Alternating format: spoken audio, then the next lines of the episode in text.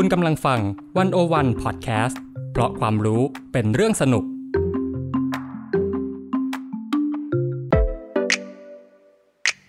One O One In Focus เจาะไฮไลท์เด่น เศรษฐกิจสังคมการเมืองทั้งไทยและเทศ โดยกองบรรณาธิการ The One O One dot world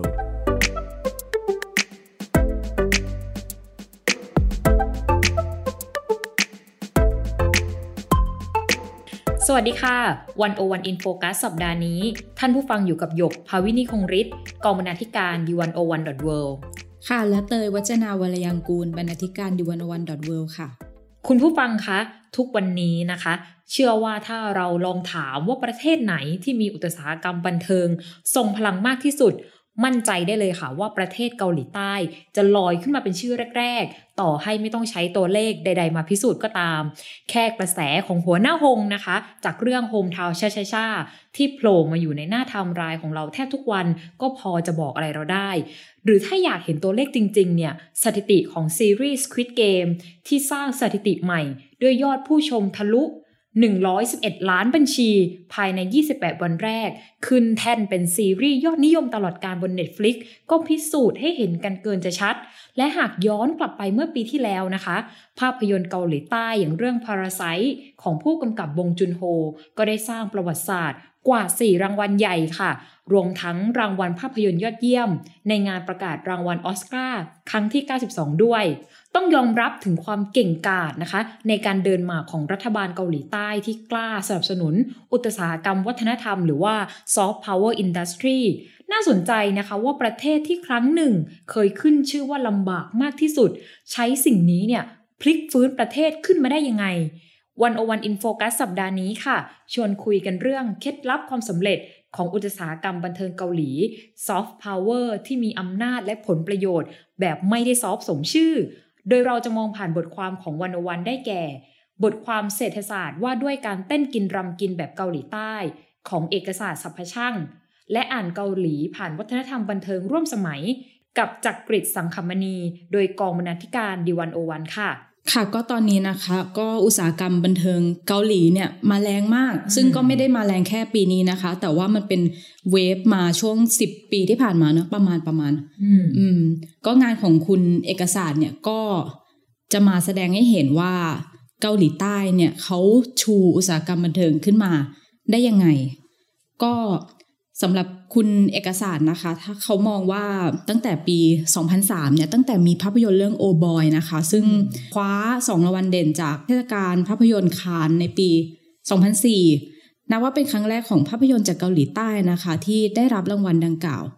ในช่วงใกล้ๆกันนะคะ ก็จะมีซีรีส์สายโรแมนติกอย่างออทามินไมฮาแล้วก็แดจังกึมนะคะ ที่ดังเป็นพูดแตกแล้วแล้วก็ นักแสดงซงซึนฮอนเนี่ยก็กลายเป็นขวัญใจของสาวๆ ทั่วเอเชียเลย แต่ว่าต่อมาเนี่ยซงซึนฮอนนะคะ ก็มีข่าวหนีทหารแล้วก็รัฐสภาเกาหลีเนี่ยก็พยายามจะร้องขอให้ทหารเนี่ยผ่อนผันเพราะว่าเขากำลังมีแสดงละครเรื่อง A Sad Love Story ขอให้แบบ เออ มาแสดงให้จบก่อน แล้วค่อยไปเข้ากรมกองอะไรอย่างนี้ ซึ่งนั่นนะคะเป็นซีดีที่มีการลงทุนในการถ่ายทำสูงที่สุดในยุคนั้น แล้วก็มีการติดต่อขายลิขสิทธิ์ ไปแล้วหลายประเทศ รัฐบาลก็มองว่าเนี่ยมันเป็นผลประโยชน์ของชาตินะ แต่ว่าสุดท้ายเนี่ยทหารเขาไม่ยอม แต่ว่าพอทรงซินฮอนเนี่ยเข้ากรมกองไปแล้วหลังจากนั้นหลายปี ของที่ระลึกเกี่ยวกับเขาก็ยังขายได้อีกหลายปีนะนั่นน่าจะเป็นแบบครั้งแรกเลยที่โลกแล้วก็คนเกาหลีเองได้เห็นพลังของคลื่นเกาหลีว่า เออมันมันเริ่มมานะอืมแต่ว่าทั้งหมดนี้นะคะ มันไม่ใช่เรื่องบังเอิญ แต่ว่าเป็นการเดินมาของรัฐบาลเกาหลีใต้ที่เขาเนี่ยกล้าสนับสนุนอุตสาหกรรมวัฒนธรรม ขึ้นเกาหลีเนี่ยนะคะ สร้างรายได้ ให้ประเทศเป็นกอบเป็นกำในปี 2004 นะคะ ซึ่งเป็นปีที่ภาพยนตร์โอบอยได้รับรางวัลในเทศกาลเมืองคานเนี่ยปีนั้นอุตสาหกรรมบันเทิงเกาหลีทำรายได้คิดเป็น 0.2%ของ GDP นะคะ ถ้าตีเป็นเงินไทยเนี่ยก็ประมาณ 58,000 กว่าล้านบาท แต่ว่าพอในปี 2019 นะคะ เกาหลีใต้เนี่ยสามารถทำรายได้จากอุตสาหกรรมบันเทิง คิดเป็นเงินไทยเนี่ยประมาณสามแสนแปดหมื่นหนึ่งพันสามร้อยล้านบาท อืม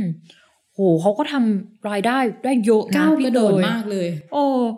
แล้วจุดเริ่มต้นในการที่เขาเริ่มวางรากฐานเรื่องอุตสาหกรรมบันเทิงเนี้ยค่ะ พี่เตยมันมีที่มาที่ไปหรืออะไรยังไงล่ะคะค่ะในบทความคุณเอกสารนะคะ ก็เขาก็ย้อนไปตั้งแต่เนี่ย ว่ารัฐบาลเกาหลีใต้ได้เริ่มวางรากฐานของการพัฒนาอัตลักษณ์ทางวัฒนธรรมในช่วงที่เริ่มเป็นอิสระจากญี่ปุ่น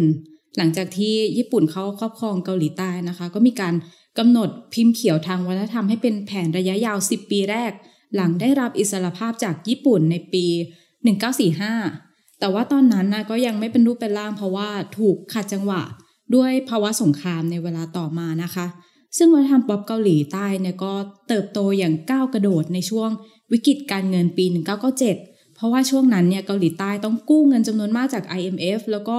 มีปัญหาเรื่องการส่งออกสินค้า เศรษฐกิจฝืดเคืองตกต่ำภาวะแบบนั้นนะคะ ก็เลยบีบให้คนในอุตสาหกรรมบันเทิงของเกาหลีใต้อะหันมาส่งออกสินค้าทางวัฒนธรรม แทนที่จะเป็นการผลักดันอุตสาหกรรมหนัก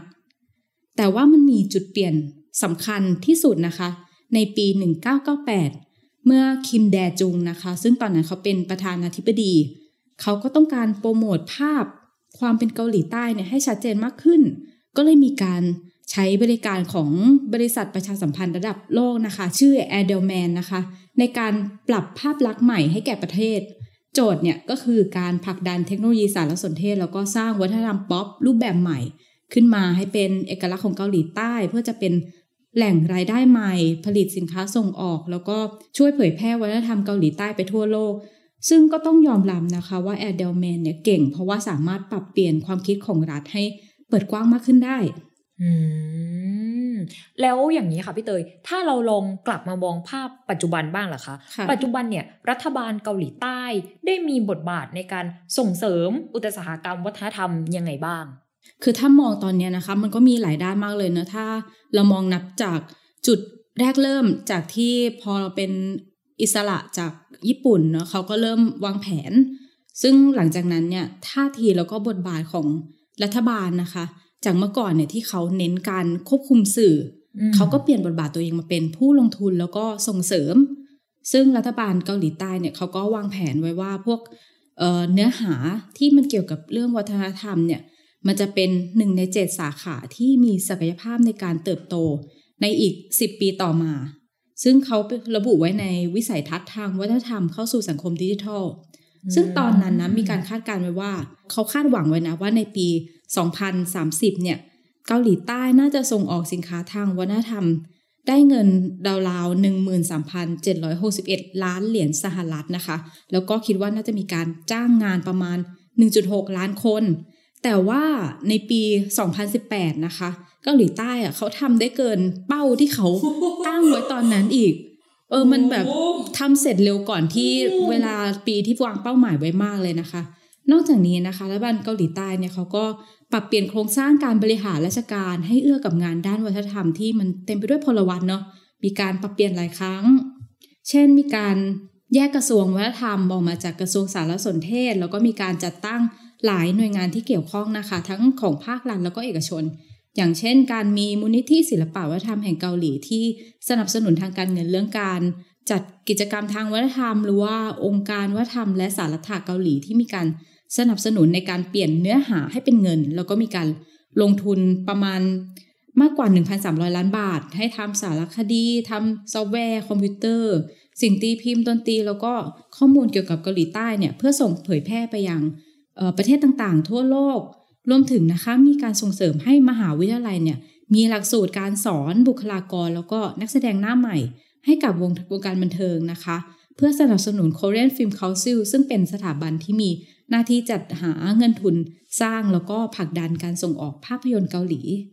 ซึ่งในการลงทุนวัฒนธรรมของเกาหลีใต้เนี่ยบริษัทต่างๆ จะได้รับเงินสนับสนุนจากรัฐ ไม่ต่ำกว่า 20-30% แต่ว่ามันมีหลากหลายรูปแบบนะคะ เช่นว่ามีเงินกู้ดอกเบี้ยต่ำหรือว่ามีการเข้าไปร่วมลงทุนผ่านบริษัทเพื่อการร่วมลงทุนแห่งชาติเกาหลี ซึ่งออกองทุนเนี้ยมันมีขนาดใหญ่ขึ้นเรื่อยๆ เพราะว่าคนเนี่ยก็เห็นศักยภาพของกองทุนนะคะ ที่ไปลงเงินกับอุตสาหกรรมบันเทิงเนี่ยปัจจุบันเงินทุนหมุนเวียนในบริษัททะลุมากกว่าพันล้านเหรียญไปแล้ว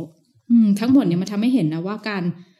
สร้างระบบเศรษฐกิจเพื่อส่งออกวัฒนธรรมอะมันไม่แตกต่างจากการลงทุนในอุตสาหกรรมอื่น คือรัฐเนี่ยจำเป็นต้องเห็นภาพของอนาคต แล้วก็กล้าที่จะเปลี่ยนแปลงโยกอะสงสัยอย่างนี้ค่ะพี่เตย ปกติด้วยความที่เป็นรัฐเนี่ย ก็มักจะระมัดระวังตัวมากเนาะแต่เหมือนกับรัฐบาลของเกาหลีใต้อย่างเงี้ย เราจะเห็นว่าเนื้อหาในภาพยนตร์เอยซีรีส์เอยอย่างเช่นเรื่องพาราไซอย่างเงี้ย มันพูดเรื่องแบบความเหลื่อมล้ำใช่ปะ แล้วมันก็สะท้อนปัญหาสังคมที่แบบแหลมคมอะเออก็ทำให้คนทั่วโลกเห็นนะว่าเกาหลีใต้เออแบบโอ้โห ปัญหาแบบเยอะมาก ใช่ แล้วแบบปัญหาแบบถึงลากลึกด้วยนะ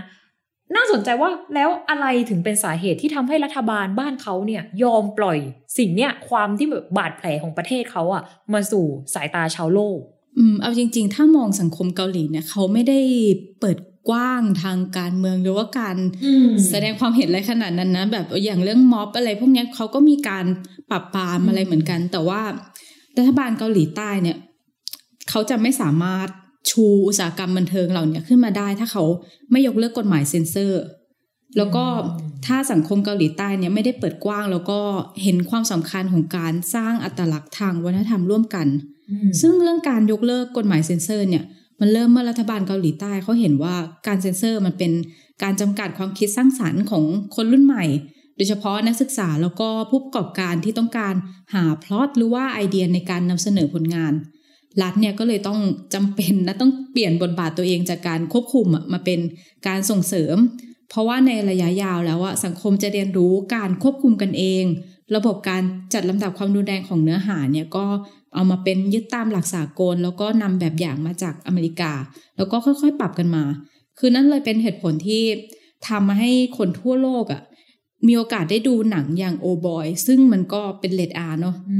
อืมขณะที่ถ้ามองประเทศไทยนะ แค่มีพาร์ทนั่งดีดกีตาร์ก็ยังไม่สามารถเผยแพร่ภาพออกมาได้แล้วเออซึ่งการยกเลิกการเซ็นเซอร์อะมันยังส่งผลในแง่ความรู้สึกทางสังคมด้วยนะ เพราะว่ามันช่วยให้เกิดการเปิดกว้างทางความคิด แล้วก็ไม่ได้มีแค่อุตสาหกรรมบันเทิงที่ได้รับอานิสงส์นะแต่ว่าธุรกิจอื่นๆน่ะมันก็ทำให้เห็นความเป็นไปได้ในการพัฒนาศักยภาพตัวเอง นี่เลยเป็นหัวใจหลักที่ทำให้บทภาพยนตร์หรือว่าซีรีส์จากเกาหลีใต้อะมีเนื้อหาที่น่าสนใจมีความลึกซึ้งของเนื้อหาหลากหลายแล้วเขาให้ความสำคัญกับการทำข้อมูลเพื่อเขียนบท นอกจากนี้ก็มันมีเรื่องการพัฒนาเทคโนโลยีของเกาหลีใต้ด้วยเนาะที่ว่า ปัจจุบันเราก็เห็นว่าภาพยนตร์หรือซีรีส์หลายเรื่องเนี่ยมันก็ทำคอมพิวเตอร์กราฟิกได้ได้ดีได้ยอดเยี่ยมมาก ซึ่งเราอย่าลืมว่าเกาหลีใต้เนี่ยเป็นผู้ผลิตชิปคอมพิวเตอร์รายใหญ่ที่สุดของโลก อืมโห จากประเทศที่แบบ เอาจริงยากจนนะ ตอนนั้นเพราะสงครามใช่อะใช่เออยากยากจนมากเลยนะ เกาหลีตอนนั้นตามหลังไทยอีกอะโยเคยจำได้มันมีช่วงหนึ่งที่แบบไทยแซงหน้าเกาหลีใต้อย่างเงี้ยใช่แต่ใช่อยู่ถ้าดีไปๆแบถ้าบไปดูแบบว่าภาพยนตร์ย้อนยุคของเขาคือแบบน่าสงสารมากโอ้คนอยู่กันแบบยากจน แล้วคือถ้ามองเมื่อประมาณ 40 ปีก่อนนะเกาหลีใต้ก็ยังถือว่าเป็นประเทศยากจนอยู่ คนเกาหลีใต้มีรายได้ต่อหัวไม่ไม่ต่างจากประเทศในแอฟริกานะแต่ว่าตอนเนี้ยขึ้นมาอยู่อันดับ 10 ของประเทศร่ำรวยที่สุดในโลก แล้วก็เขาก็จะมีแฟนคลับที่ติดตามศิลปิน แล้วก็ซีรีส์เกาหลีอยู่ทั่วโลก ซึ่งมันมีข้อมูลบอกนะว่าตั้งแต่ปี 2018 เป็นต้นมาเนี่ยผู้ชมที่ติดตามดูซีรีส์เกาหลีใต้เนี่ยเพิ่มขึ้นเรื่อยๆ โดยเฉพาะในบางประเทศอย่างอินโดนีเซียแล้วก็จีนเนี่ยมีคนติดตามดูซีรีส์เกาหลีใต้เป็นประจำเกิน 30%ของจำนวนผู้ที่ติดตามซีรีส์จากต่างประเทศทั้งหมด คือเยอะมากนะ เพราะว่ามันแบบเออเป็นซีรีส์ต่างประเทศสำหรับ Netflix ก็ให้ความสำคัญกับซีรีส์เกาหลีใต้นะ เพราะว่าตัวเลขคนที่ดูซีรีส์เกาหลีนะคะ ก็เพิ่มขึ้นอย่างมากติดต่อกันต่อเนื่องเลยโดยเฉพาะตลาดใหญ่ที่สุดอย่างในเอเชีย ทั้งหมดนี้นะคะเราจะเห็น ภาพความสำเร็จที่สะท้อนออกมา อย่างเช่นว่าวง BTS เนี่ยสามารถขายบัตรคอนเสิร์ตหมดตั้งแต่ครึ่งชั่วโมงแรกที่เปิดจำหน่าย คือไม่แพ้อเดลหรือว่า One Direction เลย แล้วเขาก็มีบทบาทในการเคลื่อนไหวทางการเมือง ในสหรัฐอเมริกาในสมัยโดนัลด์ทรัมป์อีกด้วยนะคะ นอกจากนี้นะคะก็ยังมีเรื่องที่ว่าหนังเกาหลีใต้เนี่ยไปได้รับออสการ์ซึ่งแบบเป็นปรากฏการณ์ที่คือหามากหรือว่าแบ็คพิงเนี่ยก็กลายเป็นกลุ่มผู้หญิงที่ทรงอิทธิพลที่สุดในโลกค่ะ Girl Power ของพวกเขาเนี่ยสามารถทำเงินได้ ปีละประมาณ 750 ล้านบาท แล้วสักช่วง 4-5 ปีที่ผ่านมาก็นอกจากการสร้างเม็ดเงินแล้วอะเด็กสาวกลุ่มเนี้ยก็ยังสร้างแรงบันดาลใจให้ผู้คนจำนวนมาก ทั้งหมดนี้ทำให้เราเห็นว่าไออุตสาหกรรมบันเทิงธุรกิจที่คนบอกว่าเต้นกินลำกินเนี่ยคือมันสร้างแรงกระเพื่อมได้หลายอย่างมากกว่าที่เราคาดคิดไว้ อืม ก็อย่างที่พี่เตยเล่าไปเนาะว่าซอฟต์พาวเวอร์เนี่ย ประเทศเกาหลีเขาก็ไม่ได้มาเล่นๆนะเขาก็จริงๆเออลงทุนกันจริงจังจนแบบหารายได้เข้าประเทศกันเป็นกอบเป็นกำใช่ไหมคะแต่ต้องบอกว่าดอกผลของวงการเคป๊อปเนี่ย มันไม่ได้มีแค่เรื่องเงินเงินทองทองอย่างเดียว แต่แบบเขายังใช้เจ้าสิ่งเนี้ยทำหน้าที่สำคัญอีกเพียบเลย ในบทความอ่านเกาหลีผ่านวัฒนธรรมบันเทิงร่วมสมัยกับจักรกริช สังคมณีใช่ไหมคะ อาจารย์จักริดสังคมณี คณะรัฐศาสตร์จุฬาลงกรณ์มหาวิทยาลัยเนี่ยก็เป็นนักวิชาการที่มีความสนใจ ศึกษาเรื่องสังคมวัฒนธรรมในสื่อร่วมสมัยใช่ไหมคะ แล้วก็แน่นอนว่าสนใจในวงการ K-POP ด้วย ไม่ว่าจะเป็น K-Series K-Culture อาจารย์เนี่ยก็ได้มาวิเคราะห์ แง่มุมต่างๆ ว่าประเทศเกาหลีใต้เนี่ยนำวัฒนธรรมป๊อปไปเป็นส่วนหนึ่งในการพัฒนาและเปลี่ยนแปลงค่านิยมในสังคมอย่างไร ที่บอกว่าการใช้วัฒนธรรมป๊อปไปเปลี่ยนค่านิยมสังคมนี่มันตัวอย่างมันคืออะไรอาจารย์ก็ได้พูดไว้หลายอย่างนะคะพี่เตยค่ะเดี๋ยวหยกจะไล่เรียงให้ฟังว่ามีอะไรบ้างค่ะอย่างแรกเลยเนี่ยก็คือการใช้วัฒนธรรมป๊อปในการทำหน้าที่แทนหนังสือประวัติศาสตร์ ทั้งสะท้อนประวัติศาสตร์ที่เกิดขึ้นใช่ไหมคะ ขณะเดียวกันเนี่ยก็ชำระประวัติศาสตร์ที่ผิดพลาดของตัวเองด้วยค่ะ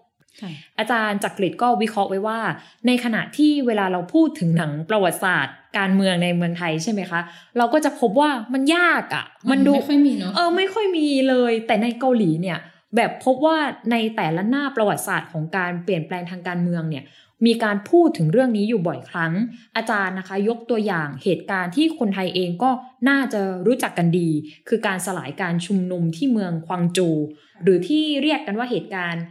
เมเอกทีนนะคะ ซึ่งเป็นการชุมนุมที่เกิดขึ้นในวันที่ 18 พฤษภาคม ปี 1980 เหตุการณ์ผ่านมาแล้ว 30 ถึง 40 ปีใช่ไหมคะ จนถึงทุกวันนี้เนี่ย เกาหลีใต้เองก็ยังมีความพยายามที่จะชำระประวัติศาสตร์ หรือเก็บรวบรวมข้อมูล เหตุการณ์นี้อยู่อย่างไม่หยุดหย่อน ค่ะ เพราะฉะนั้นเนี่ยภาพยนตร์ เรื่องหนึ่งที่สำคัญอย่างเรื่องเมเอทีนนะคะ ก็ได้เล่าถึงช่วงเวลา 10 วันของเหตุการณ์นั้นค่ะว่าออประชาชนนักศึกษาในควางจูเนี่ยร่วมกันชุมนุมเพื่อต่อต้านรัฐบาลของประธานาธิบดีชอนดูฮัน ก็เกิดการล้อมปราบอย่างรุนแรงนะคะ มีการฆ่าพลเรือนตายมหาศาล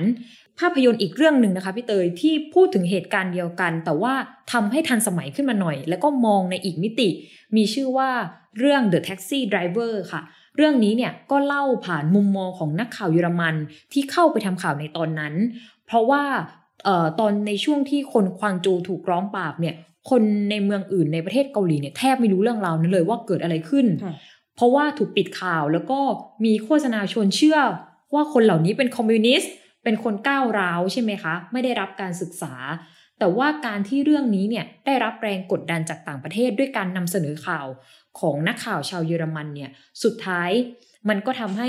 เอ่อกลายเป็นกระแสขึ้นมาใช่ไหมคะ แล้วก็การเข้าไปของชาวเยอรมันเนี่ยไม่ได้เข้าไปดุ่มๆคนเดียว แต่ว่าได้รับการช่วยเหลือจากคนขับแท็กซี่ชาวเกาหลี ที่ช่วยพาเข้าไปในเหตุการณ์นั้น ภาพยนตร์เรื่องนี้เนี่ยก็เลยเป็นการระลึกถึงวีรบุรุษคนหนึ่งที่ มีส่วนช่วยให้ขบวนการภาคประชาชนสังคมเนี่ยเติบโตขึ้นมา แม้ว่าหลังจากการสลายการชุมนุมครั้งนั้นใช่ไหมคะ อย่างที่เรารู้กันว่าประชาชนก็เป็นฝ่ายพ่ายแพ้เนาะแต่ว่าอย่างน้อยบทเรียนสำคัญที่เกิดขึ้นเนี่ยมันก็สามารถบอกกับคนรุ่นใหม่ แล้วก็บอกกับรัฐบาลได้ว่า การกระทำที่ละเมิดสิทธิมนุษยชนแบบนี้เนี่ยเป็นการกระทำที่ทำไม่ได้ แล้วก็ประวัติศาสตร์ของคนเกาหลีเองเนี่ยก็ต้องจารึกแล้วก็จดจำเหตุการณ์นี้ไว้ด้วย นอกจากเรื่องประวัติศาสตร์การเมืองแล้วเนี่ยเอ่อปัญหาหนึ่งที่สำคัญในสังคมเกาหลีก็คือ เรื่องวัฒนธรรมชายเป็นใหญ่เนาะซึ่งมันก็มีสื่อเกี่ยวกับเรื่องเนี้ยค่อนข้างเยอะนะ แต่ว่าเราก็อาจจะยังพูดไม่ได้ว่ามันมันมันเอฟเฟกต่อสังคมจนสามารถสร้างความเปลี่ยนแปลงได้ แต่ว่ามันก็ช่วยกระตุ้นความรับรู้ของสังคมในปัจจุบันได้เนอะใช่ค่ะ คือหยกว่าเขามีเยอะ เพราะว่ามันอาจจะยังไม่ได้แบบ คือปัญหามันรุนแรงมากอะเออ แต่ว่าอย่างน้อยมันก็ช่วยนำสังคมอะยกว่าเออ ซึ่งหนึ่งรายการที่อาจารย์จักริดนะคะ ยกมาแล้วก็พูดถึงเรื่องมิติของความชายเป็นใหญ่ในเกาหลีได้อย่างดีเนี่ย คือ reality show ที่ชื่อว่า The Return of Superman ค่ะ คืออย่างที่เรารู้กันนะคะว่าเมื่อก่อนเนี่ยเราก็จะติดกับความคิดที่ว่าเออผู้หญิงจะต้องอยู่ บ้านเลี้ยงลูกเนาะเป็นแม่บ้านเออเป็นแม่บ้านอะไรอย่างเงี้ย แต่สังคมทุนนิยมสมัยใหม่เนี่ยมันก็ยากแล้วที่ผู้หญิงจะทำอย่างนั้นใช่ไหมคะค่ะและไหนจะเรื่องความเท่าเทียมทางเพศอีกที่ทั้งโลกผลักดันเหมือนกันน่ะเกาหลีเองก็ต้องวิ่งตามเรื่องนี้ให้ทัน แล้วเขาเองก็อยากจะรณรงค์เรื่องนี้ใช่ไหมคะ สุดท้ายเนี่ยเขาก็เลยเลือกว่าเฮ้ยอย่างนั้นน่ะ ผู้ชายเองก็ต้องเปลี่ยนบทบาทมาทำงานบ้านได้ดี โอ้เขาก็เลยสร้างเรียลิตี้ที่ชื่อว่า The Return of Superman ขึ้นมาค่ะ โดยคอนเซปต์หลักๆ ของเรียลิตี้นี้เนี่ยก็คือจะให้คุณพ่อเนี่ยมาเลี้ยงลูกแทนคุณแม่ ก็จะพาดาราดังนักร้อง นักฟุตบอล อะไรอย่างเงี้ยค่ะ คนดังในวงการบันเทิงเกาหลีมาออกในรายการหนึ่งคนที่เออเป็นคนดังและคิดว่าแฟนเกาหลีเนี่ยน่าจะรู้จักดีก็คือ คุณพ่อซงอิลกุกค่ะ ซึ่งเขาก็เป็นนักแสดงดังเนาะแล้วก็มีลูกแฝดสามคนคือแทฮันมินกุกมันเซ เป็นลูกแฝดชายสามคน น่ารักมากโยกเองก็ดูแล้วบอกเลยว่าน่ารักมาก แล้วก็ที่สำคัญเนี่ยสังเกตจากชื่อลูกเขาใช่ไหมคะแค่ชื่อลูกเนี่ยก็เป็นชาตินิยมแล้วอะ่ะพอเรียกรวมกันอย่างเงี้ยมันแปลได้ว่าเกาหลีจงเจริญใช่ไหมคะ เอออิวกุกเนี่ยก็ เป็นภาพแทนของคุณพ่อยุคใหม่เนาะที่ออกมาเลี้ยงลูกและลูกเองก็น่ารักมาก แล้วก็คุณพ่อกับคุณลูกก็กลายเป็นแบบสัมพันธ์ในครอบครัวอย่างเงี้ยคนเกาหลีพอดูเรียลิตี้นี้ก็ติดกันงอมแงม เพราะว่ารู้สึกว่าเออน่ารักน่าสนใจ แล้วก็มีแง่มุมบางอย่างที่สามารถเรียนรู้ได้ ซึ่งสุดท้ายรายการนี้เนี่ยก็เป็นกระแสมาอย่างยาวนานใช่ไหมคะ เอฟเฟกต์ที่มันส่งผลกระทบเนี่ยมันทำให้ผู้ชายเกาหลีเนี่ยรู้สึกว่าผู้ชายที่จะเป็นฮีโร่เนี่ยก็ไม่จำเป็นต้องทำงานหนักหรือสูบบุหรี่กินเหล้าอย่างเดียว แต่ผู้ชายที่แบบเลี้ยงลูกอะก็เป็นฮีโร่ได้เหมือนกันอย่างเงี้ยค่ะ มันก็เกิดการปรับเปลี่ยนทัศนคติในเชิงของเพศสภาพและบทบาทการทำงานของแต่ละเพศที่เปลี่ยนไปเนาะเอออย่างคุณทรงอิวกุกเนี่ยจะเห็นว่าเขาอะเป็นคนรักครอบครัวมาก การสอนหรือการขัดเกลาทางสังคมอย่างเงี้ย ที่เกิดขึ้นในเกาหลีก็เป็นไปอย่างแยบยนใช่ไหมคะ คนที่รับสื่อเรื่องนี้มากขึ้นเรื่อยๆ หรือว่าคนรุ่นใหม่เองเนี่ยก็รับความเป็น Family Man ความเป็นสุภาพบุรุษอันเนี้ยมาค่ะใช่แล้วก็อีกหนึ่งสำคัญที่แบบหยกอยากจะเสริมจากอาจารย์จักริดเข้าไปอะค่ะ คือตอนนี้เนี่ยรายการ The Return of Superman ก็ยังคงมีอยู่จนถึงปัจจุบันใช่ไหมคะ แล้วก็เขาอะได้มีการนำคุณซายุริค่ะเอ่อ คุณซายุริเนี่ยเป็นพิธีกรและนักเขียนชื่อดังในเกาหลีใช่ไหมคะ แต่ว่าเธอเนี่ยเป็นคุณแม่เลี้ยงเดี่ยวโดยสมัครใจ คือหมายถึงว่ามีการบริจาคสเปิร์ม แล้วก็เพื่อที่จะมีมีลูกอย่างเงี้ยค่ะพี่เตยใช่ ซึ่ง เอ่อตอนแรกเนี่ยเกาหลีก็วิพากษ์วิจารณ์หนักมากว่าเอามาทำไมมันเป็นการทำลาย image ของครอบครัวหรือเปล่า ครอบครัวมันก็ต้องมีพ่อแม่ลูกสิอะไรอย่างเงี้ยโอ้แต่ว่าสุดท้ายแล้วทางช่องเนี่ยก็ยืนยันว่าจะให้คุณซายุริเนี่ยอยู่ในรายการต่อไป เพราะเขาบอกว่าปัจจุบันเนี่ยเกาหลีมีครอบครัวเลี้ยงเดี่ยวเพิ่มขึ้นถึง 7.3%ใช่ไหมคะ แต่ว่าผลประโยชน์ทางกฎหมายในเรื่องนี้กับไม่มีเลย อืมเขาก็เลยบอกว่าคุณซายุริเนี่ยแหละจะเป็นอีกหนึ่งตัวอย่างครอบครัวที่หลากหลาย ว่าสุดท้ายแล้วไม่ว่าครอบครัวแบบไหนมันก็เป็นเรื่องปกติในสังคม ซึ่งเรื่องนี้ก็เป็นอะไรที่นำสังคมมากมากมากมากเอาจริงๆเรื่องทัศนคติเรื่องเพศในเกาหลีใต้เนี่ย มันค่อนข้างสุดโต่งรุนแรงมากเขาก็เลยต้องมีการทำคอนเทนต์พวกนี้ออกมาเยอะ ซึ่งมันก็ต้องแบบมันมีความเสี่ยงสูงอะแต่เขาก็พยายามจะทำเพื่อว่าเชฟความคิดคนในสังคมเนาะใช่ค่ะ แล้วก็นอกจากมิติในเรื่องเพศใช่ไหมคะ ที่เราพูดไป อีกอันหนึ่งที่ละครภาพยนตร์เกาหลีเนี่ยสามารถทำหน้าที่ได้ดีก็คือว่า เป็นเครื่องมือทางการเมือง หรือขณะเดียวกันก็สอดรับกับสถานการณ์ทางสังคมการเมืองในแต่ละช่วงเวลาด้วยค่ะอาจารย์จักกริดค่ะก็ได้วิเคราะห์ไว้อย่างนี้ค่ะพี่เตยว่าปกติเวลาเราดูละครหรือภาพยนตร์ที่ออกมาใช่ไหมคะ เราก็รู้สึกว่าเออมันก็น่าสนใจดีแล้วก็สนุกแน่นอน แต่ว่าถ้าเราลองมองไปลึกๆเนี่ย เราจะเห็นได้ว่าเฮ้ยบางทีมันมี ความสำคัญนะ หรือว่ามีวาระว่าทำไมเรื่องนี้เนี่ยถึงต้องปล่อยในช่วงเวลานี้ค่ะอย่างเช่นในเอ่อสักประมาณ 2-3 ปีที่แล้วใช่ไหมคะ เกาะหนึ่งในญี่ปุ่นเนี่ยชื่อเกาะฮาชิมะกำลังจะเข้าจดทะเบียนเป็นมรดกโลกของยูเนสโกเกาหลีเนี่ยก็ผลิตภาพยนตร์เรื่อง The Battleship Island ขึ้นมาเลย ภาพยนตร์เรื่องนี้เนี่ยก็เล่าถึงประวัติศาสตร์ช่วงที่ญี่ปุ่น เอาแรงงานเกาหลีเนี่ยไปใช้แรงงานที่เกาะฮาชิมะ ซึ่งเป็นเกาะที่มีถ่านหินใช่ไหมคะ แล้วญี่ปุ่นเนี่ยก็ใช้ถ่านหินเหล่านี้พัฒนาประเทศในช่วงสงครามโลกครั้งที่สองหนังเรื่องนี้เนี่ยลงทุนถึงขั้นเอาซงจุงกิและโซจีซบเนี่ยมาแสดงเป็นนักแสดงนำเพื่อพูดถึงเหตุการณ์ในตอนนั้นทำให้สุดท้ายเนี่ยยูเนสโกต้องยอมแพ้ แล้วก็ชะลอการจดทะเบียนนี้ไปก่อน จนกว่าญี่ปุ่นกับเกาหลีเนี่ยจะสะสางประวัติศาสตร์เรื่องนี้สำเร็จ ซึ่งกว่าญี่ปุ่นจะขอโทษเรื่องการละเมิดสิทธิมนุษยชนใช่ไหมคะ ทั้งหมดก็กินเวลาไปอีกสักพักหนึ่งเหมือนกัน เราก็เห็นว่าซอฟต์พาวเวอร์ของเกาหลีเนี่ยก็ถูกเอามาใช้ในเวทีระหว่างประเทศเนาะจนไม่ soft กันอีกต่อไปเออเป็น move ที่ฉลาดมากเลยนะ เพราะว่ามันมันไม่ใช่แค่เรื่องการเช็คความคิดคนในสังคมอะ แต่ว่ามันเป็นการต่อสู้ในเวทีระดับโลกด้วยอืมแล้วถ้าเวลาเราเราก็ได้ยินมานานแล้วนะว่า โอ้ยไทยควรจะเอาแบบเกาหลีใต้ต้องขายซอฟต์พาวเวอร์เลย คือเราต้องทำเราควรจะต้องทำอะไรอะเรื่องเรื่องนโยบายอะคือมันดูเป็นแบบเป็นไปได้ยากมาก อาจารย์จักริดเองก็ได้พูดถึงเรื่องนี้เหมือนกันค่ะพี่เตย อาจารย์ก็บอกว่าการอุดหนุนของรัฐเนี่ยก็อาจจะทำได้เนาะแต่ว่าตอนนี้เศรษฐกิจไทยเนี่ย หรือว่าเอกชนไทยก็มีทุนเพียงพอที่จะทำอะไรหลาย ๆ อย่างได้แล้วใช่ไหมทีนี้ถ้าจะพูดถึงรัฐเนี่ยรัฐไทยเนี่ยควรจะมาเน้นทำอะไรที่มันจริงจังและมีประสิทธิภาพแบบเกาหลี ซึ่งอาจารย์จักริดก็มองว่าสิ่งที่รัฐไทยควรจะทำเนี่ยรัฐไทยควรจะเป็นรัฐ ที่ทำอะไรให้จริงจัง และมีประสิทธิภาพแบบเกาหลี แค่นั้นเนี่ยก็จะช่วยได้เยอะแล้ว สิ่งที่รัฐไทยทำเอาจริงเนี่ยเกาหลีทำมาหมดแล้ว ไทยก็ทำตาม แต่ก็ทำด้วยประสิทธิภาพที่ต่างกัน เพราะว่าเราอะยังขาดความจริงจัง แล้วก็ไม่มีภาคประชาสังคมเข้าไปตรวจสอบมากอย่างเพียงพอใช่ไหมคะ สื่อมวลชนของเราที่ ผลิตละครทีวี หรือผลิตสารคดีเนี่ยก็เลยไม่ได้มีอะไรเท่ากับเขา อาจารย์จักริดเสริมว่า ถ้าเราจะเรียนรู้จากเกาหลีสักเรื่องหนึงเนี่ยคือเรียนรู้เรื่องการไม่ลืมความทรงจำเรียนรู้เรื่องความจริงจัง อาจารย์เองเนี่ยยังจินตนาการไม่ได้ว่าเราจะดูละครไทยที่มีความจริงจังทางสังคมการเมืองได้อย่างไร มีวิธีคิดแบบซีรีส์เกาหลีได้เมื่อไหร่ อันนี้ก็เป็นสิ่งที่เราเรียนรู้กันได้ และอีกอย่างหนึ่งที่หยกอยากเสริมเนี่ยหยกรู้สึกว่า สิ่งหนึ่งที่สำคัญคือเรื่องของการเซ็นเซอร์อะค่ะ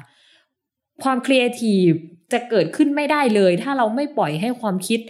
ของผู้คนของคนรุ่นใหม่อะได้เติบโต ค่ะเอาจริงอย่างที่อาจารย์จักริดบอกว่าไทยเนี่ยทำตามเกาหลี คือเราก็อาจจะเห็นว่าเขาก็พยายามมีแบบกองทุนส่งเสริมอะไรอืมในวงการบันเทิงอะแต่ว่าคนที่จะได้รับทุนอะคือคนที่ทำงานที่ ตอบสนองอุดมการณ์ของรัฐอืมความเป็นชาติอืมอุดมการณ์ที่รัฐเชิดชูความดีงามแบบรัฐอะซึ่ง มันกลายเป็นสิ่งที่คนไม่ดูอืมแล้วเราแบบเราจะเอาสิ่งนี้ไปขายคนทั่วโลกเหรอไม่มีใครดูไงอืม ใช่ค่ะพี่เตย ก็วันนี้ก็เรียกได้ว่าเจาะลึกเนาะทำความเข้าใจถึงต้นสายปลายเหตุของอุตสาหกรรมบันเทิงเกาหลี เรียกได้ว่าเป็นซอฟต์พาวเวอร์ที่จริง ๆ แล้ว so powerful มากแบบถึงมากที่สุด ก็ต้องขอบคุณพี่เตยนะคะ ที่มาพูดคุยกันในวันนี้ค่ะ และนี่คือรายการ 101 In Focus นะคะ คุณผู้ฟังสามารถอ่านผลงานที่เกี่ยวข้องได้ที่เว็บไซต์ d101.world และสามารถติดตาม 101 In Focus ได้ทุกสัปดาห์ค่ะ ทาง d101.world เช่นกันสำหรับวันนี้หยกภาวินีคงฤทธิ์ค่ะเตยวัจนาวรยางกูลค่ะ ค่ะ พวกเราขอลาไปก่อนค่ะ สวัสดีสวัสดีค่ะค่ะ